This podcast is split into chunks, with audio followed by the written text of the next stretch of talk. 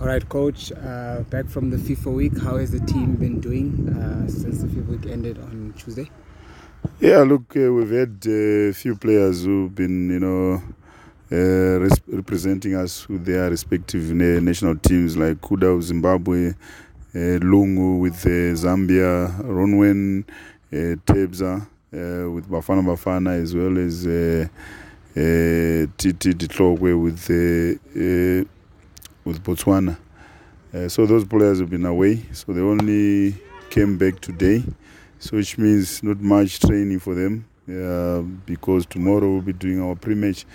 But nevertheless, I think uh, we've had other players uh, which we had to focus on. You know, during this time, I think especially the guys who've been injured, uh, who are coming back, you know, from injury, we've had enough time, you know, to to, to work with them, and uh, hopefully they will be ready for Saturday's game. Big one coming up next against Orlando Pirates. Just uh, how's the camp been and just your thoughts on that game?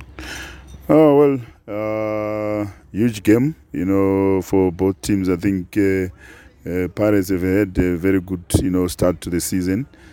Uh, they're looking, you know, uh, more hungrier and uh, uh, they mo- look more solid. You know, playing with a very good work ethic. They're playing as a team, so it's not going to be an easy game for us. But uh, we've got confidence in ourselves as well. We want to go there and. Uh, and and and and give ourselves you know a chance and work hard you know in terms of you know work ethic we need to really try and match them uh, because they're a very good team at the moment uh, probably the team to beat uh, but uh, we also want to prove ourselves we want to you know stay in touch with the rest of the leading pack so this game gives us an opportunity uh, to do that Thank you, coach.